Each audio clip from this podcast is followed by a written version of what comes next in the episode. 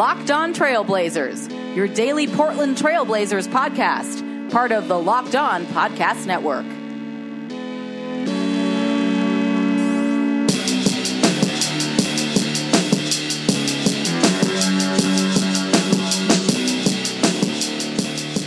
Hello and welcome to a September 13th, Tuesday edition of the Locked On Blazers podcast. I'm your host, Eric Garcia Gunderson, a writer for BlazersEdge.com and the former Blazer beat writer for the Vancouver Columbian. Welcome back. It is the second week of September and, well, second full week of September. And we are getting dangerously close to training camp Today was one of my favorite days of the pre NBA season calendar, this brief time where we are between summer and the start of the NBA season.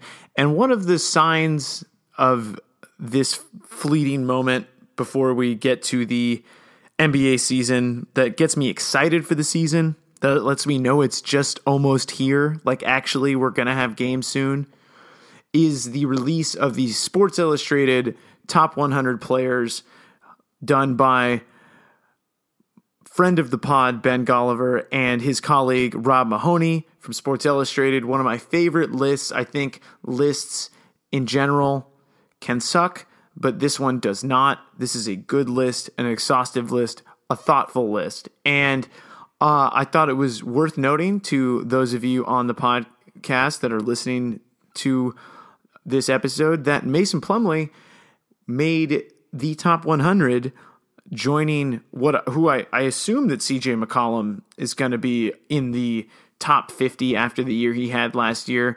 The SI released their list from 50 to 100, and Plumlee, Mason Plumlee, Portland starting center, came in at 93, which is great. Uh, he was one of the people that they had to keep off the list last year, but was one of the uh, you know, last omissions for last year's top 100. Ben Golliver, uh, who's I'm sure all of you know around here, who you know if you've been following the Blazers for a long time. Ben was at Blazers Edge for a long time, now with Sports Illustrated, and he wrote the uh, write up about Plumlee, and you know basically said you know everything that you would expect. His play in the playoffs was fantastic against the Clippers, wasn't so fantastic against the Warriors, but he showed the type of player he could be in a featured role his first year really as a starter. And you know, he gets recognition on that list, which I think is one of the better lists. Of course, maybe you'll remember a couple of years ago, there was a little bit of beef on Twitter between Dwyane Wade and Kevin Durant over the ranking of James Harden over Dwyane Wade or not as high as Dwyane Wade, and there was a little bit of beef there. So this list, I mean, people pay attention to it. This is this is a good list, and Mason Plumlee coming in at 93, uh, really interesting place for him because you know I look at him as the Blazers starting center this year, but I also look at him as not the best case scenario for the Blazers. I think Meyers Leonard evolving in uh, a way as a defensive player would make him a more desirable option. But it, it's still, you know, I think it's still a good reminder, I guess, that to say that Mason Plumlee is really good because I do think he's really good. I chatted with Nate Duncan. You know, there's a lot of differing opinions. Nate Duncan didn't think, you know, doesn't he thinks Plumlee's good, but he doesn't think he's that good. And uh, you know, and and we had a little talk about that on his podcast when I was on the Dunked On podcast, and I really think that you know, he's just a really interesting player because he's you know, can be so divisive. I mean, he has so many tangible skills like passing the ball, yet he he really struggles with rebounding, and it's and it's really interesting to see you know where people rank those, where how people how effective people think he is, and I think that um, him making the top 100 list in a list of you know the best players in the league i think really does speak to how effective he is and how important he is and uh, i think he definitely deserves it especially after the season he had last year and with the center situation being the way it is I definitely anticipate that he will be the starting center because as of right now, he is the best center on the roster. I'm heading up to Seattle this weekend with my girlfriend, and I'm really excited for it. I've been thinking about trying to go up to Seattle, see a Mariners game, and they played the Astros this weekend. And so earlier today, I was looking up tickets to get on SeatGeek, and they have come along and made an amazing website, an amazing app, and they want to change the way that tickets are sold for sports events and music events. And they want to change the game, whereas you know the other ticket vendors maybe are not really trying to change the game. And SeatGeek is the first place that I go to to look for tickets to a game or concert. I have the SeatGeek app on my phone, as I just mentioned, and everything about them is designed to make your life easier as a sports or music fan. And they do all the price comparison for you by searching multiple ticket sites and ensuring that you get the best possible deal. SeatGeek does all the work and you save time and money. It's football season. There's games every weekend. I'm sure you're going to want to get to one at some point this fall and they can help you get the most bang for your buck by using their deal score which grades the deals based on a value score from 1 to 100, with 1 being the worst and 100 being the best. And best of all, my listeners get a $20 rebate off their first SeatGeek purchase.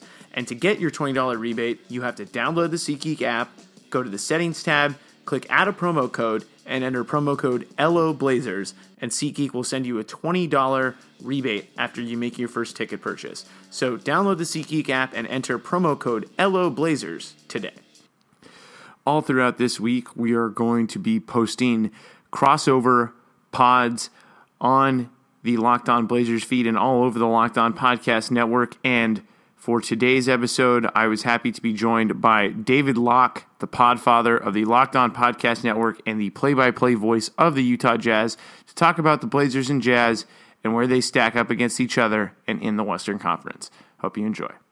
I'm David Locke, host of Locked On Jazz. And I'm Eric Garcia Gunderson, host of Locked On Blazers. And we get to hang out a whole lot together because we're going to do the preseason thing like twice and then opening night. So I figured we probably should find out how each other's teams are at this point before we start training camp, Eric. Right. It's a, it's a you know right around probably the, the third week of October we'll start to get sick of each other when it comes to see you know seeing each other so much. And I have a sneaking suspicion that we could very well end up spending the first week of the playoffs together. You know what? That that could definitely happen. I could definitely see one of these teams getting getting the the, the four five slot maybe, or even the three six. Who knows? Do you think Portland's better? I mean, everyone thinks the Jazz are better. There's no, I don't think that's any debate with what they did. Do you think Portland's better? I think on the whole, just in terms of all around talent, I think they are better. Whether they will perform better than they did last year, um, whether the pieces fit as they hope that they will fit, that's another question. But I do think that just pure talent level, like the team's 2K rating is higher, I think. Oh, that's interesting. Um, I'm not sure I totally buy that. I, I don't get. I'm not sure I understand how Evan Turner works. I don't want anyone taking the ball out of the hands of Damian Lillard or CJ McCollum. Like if I'm the Jazz, and I'm playing the Blazers and you tell me that Evan Turner is going to handle the ball, I like that. That's you know what, and, and in that proposition, whether it's Damian Lillard or CJ McCollum or Evan Turner, I totally understand that, and they are paying him a lot of money. I do think he fits so much better as uh, a, a six man coming off the bench, and I know that they're paying him starters money, but they're also paying Crabbe a good amount of money, and they did pay Harkless a pretty good deal too. And I know that they haven't figured that out, but I do think that Turner will help when one of the two, you know, guys that you really always want the ball in their hands, when one of those two guys is off the bench. I think that's when he'll really shine. It's going to be a question how he fits. Uh, I, I, doubt that he fits very well alongside both of them, though, uh, when they're on the floor at the same time.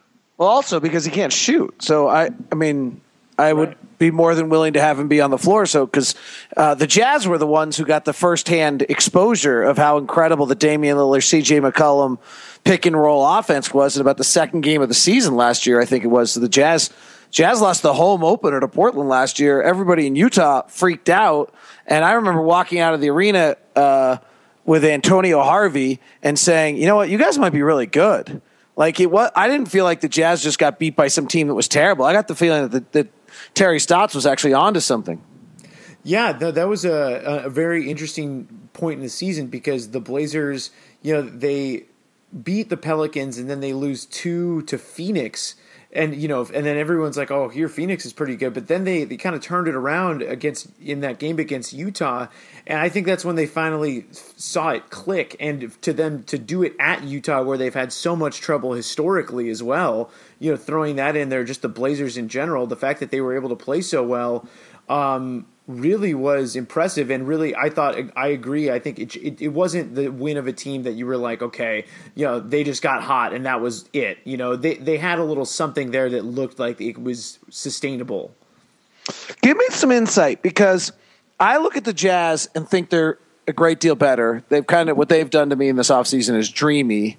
Um, I'm a huge George Hill fan and have always thought he was like the perfect next step for us. And um, and I still and I actually just even being around him here early, Joe Johnson kind of have an admiration level. So, so I'm kind of dreamy. But the one thing I worry about with the Jazz is the fact that they haven't ever won an important game as a unit. Yet Portland last year had never won an important game as a unit and somehow were able to have that season. How did they do it? What in retrospect, what can the Jazz learn from what Portland did last year as a team that came together and won, having never won important games to get before?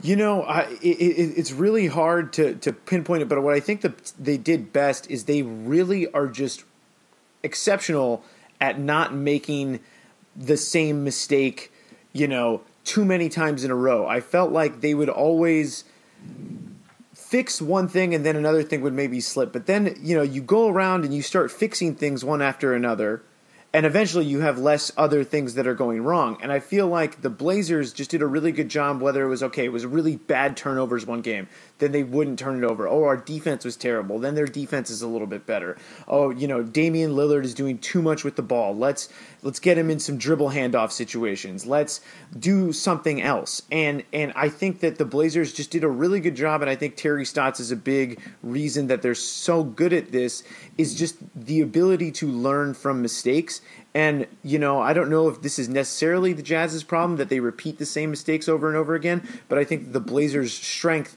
lies in the fact that they make mistakes, but they are they don't get discouraged by them and then they also learn from those mistakes to not, you know, repeat all of them over and over. Because I remember I go last year, you know, they started 11 and 20 and were blowing fourth quarter leads, you know, every night almost. And then, you know, they slowly start to pick up the pieces. And I don't know if that's where the Jazz are lacking. I mean, where do you think they need to go to kind of take that next step in just being able to kind of close out games and things like that? But uh, everyone's talking about the Jazz last five minutes of games, Eric. But the problem for the Jazz, in my mind, is the first 43. Mm-hmm. And that's why I think all the moves they made are so mammoth. The Jazz lost the most games of any team in the NBA that were within five points in the final five minutes, but they trailed going into that period in almost all of them. And that's the misnomer. Now, the ones they led, they ended up only being 500 because they lost to Chris Paul and they lost to Tim Duncan and they lost one to Steph and they lost one to LeBron. They lost to, you know, if you go back and look at those losses, it's to Chris Paul taking over a game, it's LeBron taking over a game, it's, it's, you know, just those players and they don't have that guy. Portland's got that guy in Damian and, and Gordon doesn't have that yet, that late game element that Damian has to it. Uh, and so they, I think that they just, their problem is the first 43, that instead of being down three going into the final five minutes, just be up three and you'll be fine. Yeah, that's really interesting, and I feel like it, you know those clutch stats are super super easy to cling to, especially when things aren't going well. And that's you know I think the Blazers that their problem last year was that they would get uh, they would get such good leads going into the fourth quarter, and then they would kind of just lose it all of a sudden. And and I think also too, I think it's it's interesting that you point you know to Damian Lillard because I think Gordon Hayward, you know, skill wise, I think everyone would you know say that he's you know one of the most talented players in the league. But I think the Blazers also have another guy. Like I think C.J. McCollum is like really big time. I mean, I really think that he could, he's a guy you can throw the ball to, and you can trust to do pretty much anything with the ball, and he'll he'll get a basket almost every time. And I think that you know is another huge factor that you have two guys that just feel so comfortable just being able to get a basket whenever you they need to. By the way, just in fairness to Gordon uh, and defend Gordon a little bit, Uh, I think if you dig into the numbers on Damian Lillard and Gordon Hayward and you compare the numbers of the two, they're actually late game numbers are pretty similar. Clutch play last year, Damian Lillard shot 39% in the final five minutes of a close game and 34% from three. And Gordon Hayward's numbers were every bit as good as that.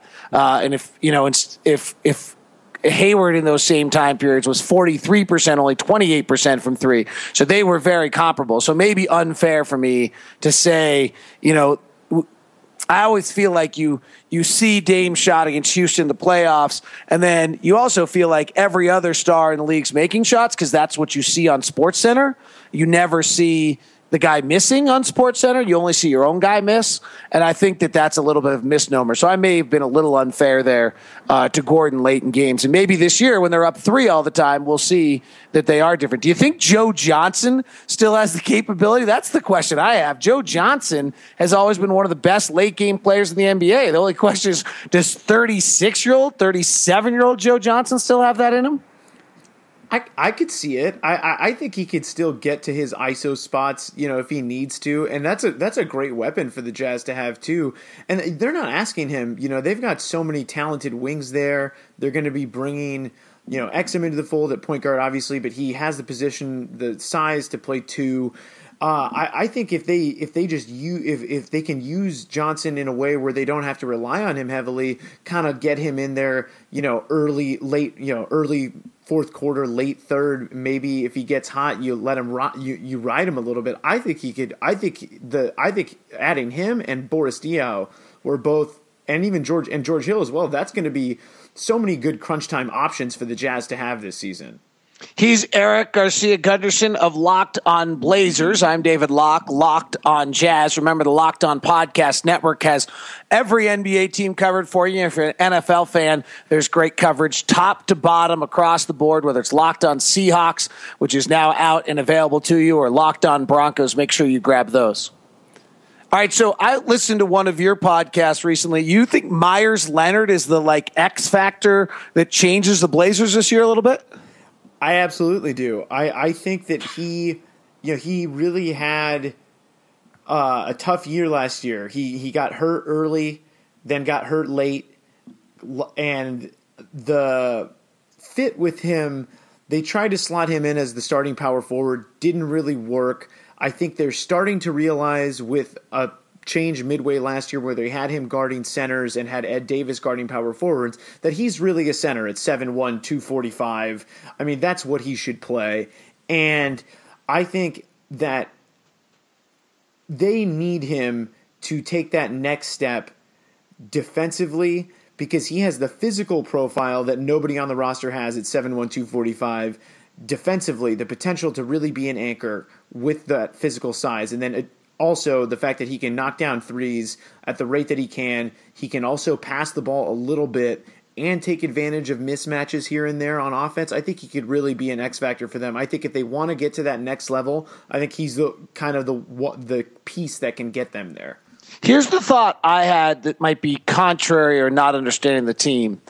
I just don't think he passes the ball well enough. And what I love about Plumlee is how well he passes. So any minute in which Plumlee's off the floor, I'm kind of pleased with it because I maybe I'm wrong on this. I just think Plumlee's such a uh, a uh, game impactor with his passing.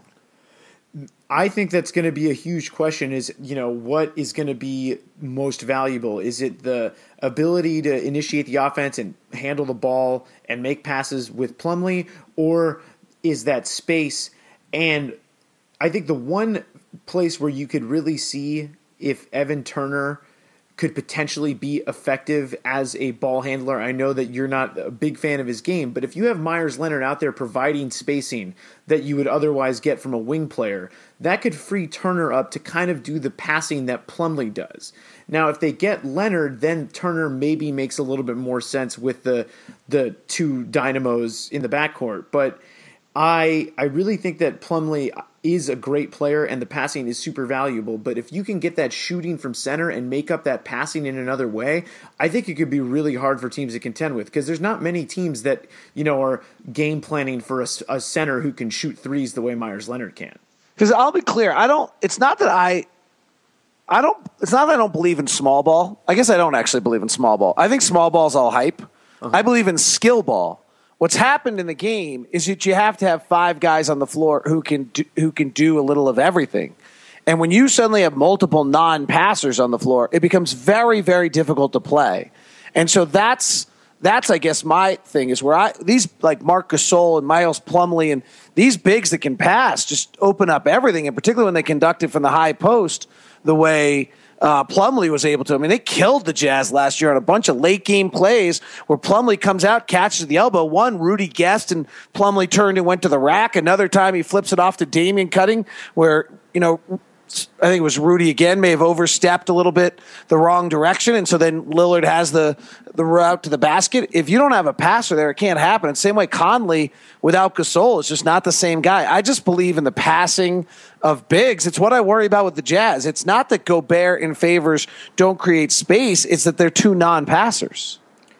You know, and I, I think Meyers Leonard, to his credit, is is a pretty good passer. I think where Plumlee really separates himself is his ability to put the ball on the floor and and and make those decisions in a way that more a guard would do. I think that Leonard can pass when it's just the act of passing and he's not really asked to put it on the floor. I think where we really saw Plumlee shine, like against the Clippers, for instance, is you know DeAndre is blitzing the pick and roll. He's going to get the ball with a whole lane, a whole you know half a court to work with, dribbling the ball, and that's when he can really really shine. So it's going to be really interesting because I think you know, I think their ceiling is a little bit higher with Leonard, but I think, you know, they're, you know, just getting that consistency every night, I think you can definitely count on Plumlee. So it's a really, it's going to be a complicated calculus because you also have to consider, you know, they gave Meyers Leonard a four year deal and uh, Mason Plumlee is a free agent at this coming season. And after paying a lot of money,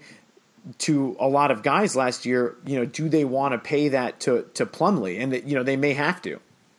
Uh, so if you're saying Leonard is there, like, so if I ask the question on both these two teams, give me the scenario where the Jazz are, you know, not just improved, but suddenly become like great. Like, not, you know, maybe knock, knocking, let's say, knocking on this is a huge jump for the Jazz, but knocking on the two three area instead of just making it to four, right? And the same thing for the Blazers. If you're knocking, so what's interesting to me is you're saying that for the Blazers, for them to go knock on that next step. Clippers, here we come, right? Clippers, we're right behind you. You slip up and have another something go wrong or get old, and we're going to come get you. You think it's Meyers Leonard. What I think is interesting on the Jazz end of things is I've been asking this question to everybody in the Jazz front office and around the Jazz. Like, what is it that makes this team become special? Not just much improved, but where I'm talking about. And you know what? I get a different answer from every single person. And I can't figure out if that means wow, there's a lot of different case scenarios where the Jazz become really exceptional, or it just means there's too many things, or they're just too hard, or it's just too unrealistic on what it is. Because, so, like, I think it's that Rodney Hood and Rudy Gobert start for the second time in their careers. They, they had never started in their lives last year. And so they'll be playing roles they've already played before and be so much better that I think that's the jump. Somebody else said to me, Trey Lyles is it. Another one said to me, it's Favors. It's Favors and the step he's going to take. And another person said to me that it's whether Rudy becomes the defensive force again. So, what's your take on that? That it seems as though the Blazers, unless you have more you would add, have maybe one or two areas in which they could become that team. And yet, if I ask Jazz people, it seems though there's a tremendous amount. You know, I, I, I, think especially in terms of players that are, are are contributing on a regular basis, I definitely think the Jazz have more of those guys that you can see like, well, okay, maybe this guy can go one, you know, like Trey Lyles or you know, guys like that. And I think with the Blazers, it's it's interesting because I said Meyers Leonard, and it really I think he's really the key. I mean, because I I feel like, I, and I'm guilty of doing this too and I know that he's so young, and you can really fall into that trap of doing it. But I think Vonleh is also a guy that a lot of people look to. It's like, hey, this guy has plays the position, has the you know the raw skills. If you can put them all together, but there's really no proof that he can do that yet. And so, like, I don't really want to consider him. But I think the Jazz do have more young guys where you're like, okay, they have you know really incredible upside like Gobert like Favors if he can stay healthy you know it, it, it's it's guys like that that I think that Jazz have a little bit more of but I do agree that I think you know maybe I think with some of the the guys that the Blazers have already they're already at a pretty good level whereas I think the Jazz they really are at a level already where I think they're going to be competing with Portland for that division spot, you know, even though it doesn't really mean anything. But I, I, do think that they have maybe more guys that maybe in a playoff scenario, you could be like, okay, well, if that guy just changes a little bit, then that changes our whole equation. And I think that the Jazz have, you know, a lot of guys that can hit an upside maybe we're in a in a playoff series that you're like wow like that really takes them to the next level than I think maybe you know Portland has on the bench of guys that just have not um, totally evolved quite yet.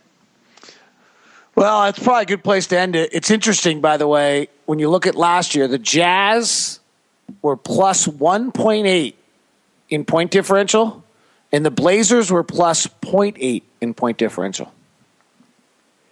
And most people think that's a in, better indicator. So that's an interesting little kind of side thing that a lot of people would say, actually, right? That the Jazz, yeah. despite being four wins less than the Blazers, are actually – point differential wise, maybe better team. I'm not sure I buy that. I think it really how the game ends every night, but it's an interesting thing. Well, Eric, keep up the great work on Locked On Blazers. You can catch him, uh, subscribe to him on iTunes. Thank you very much for your time today.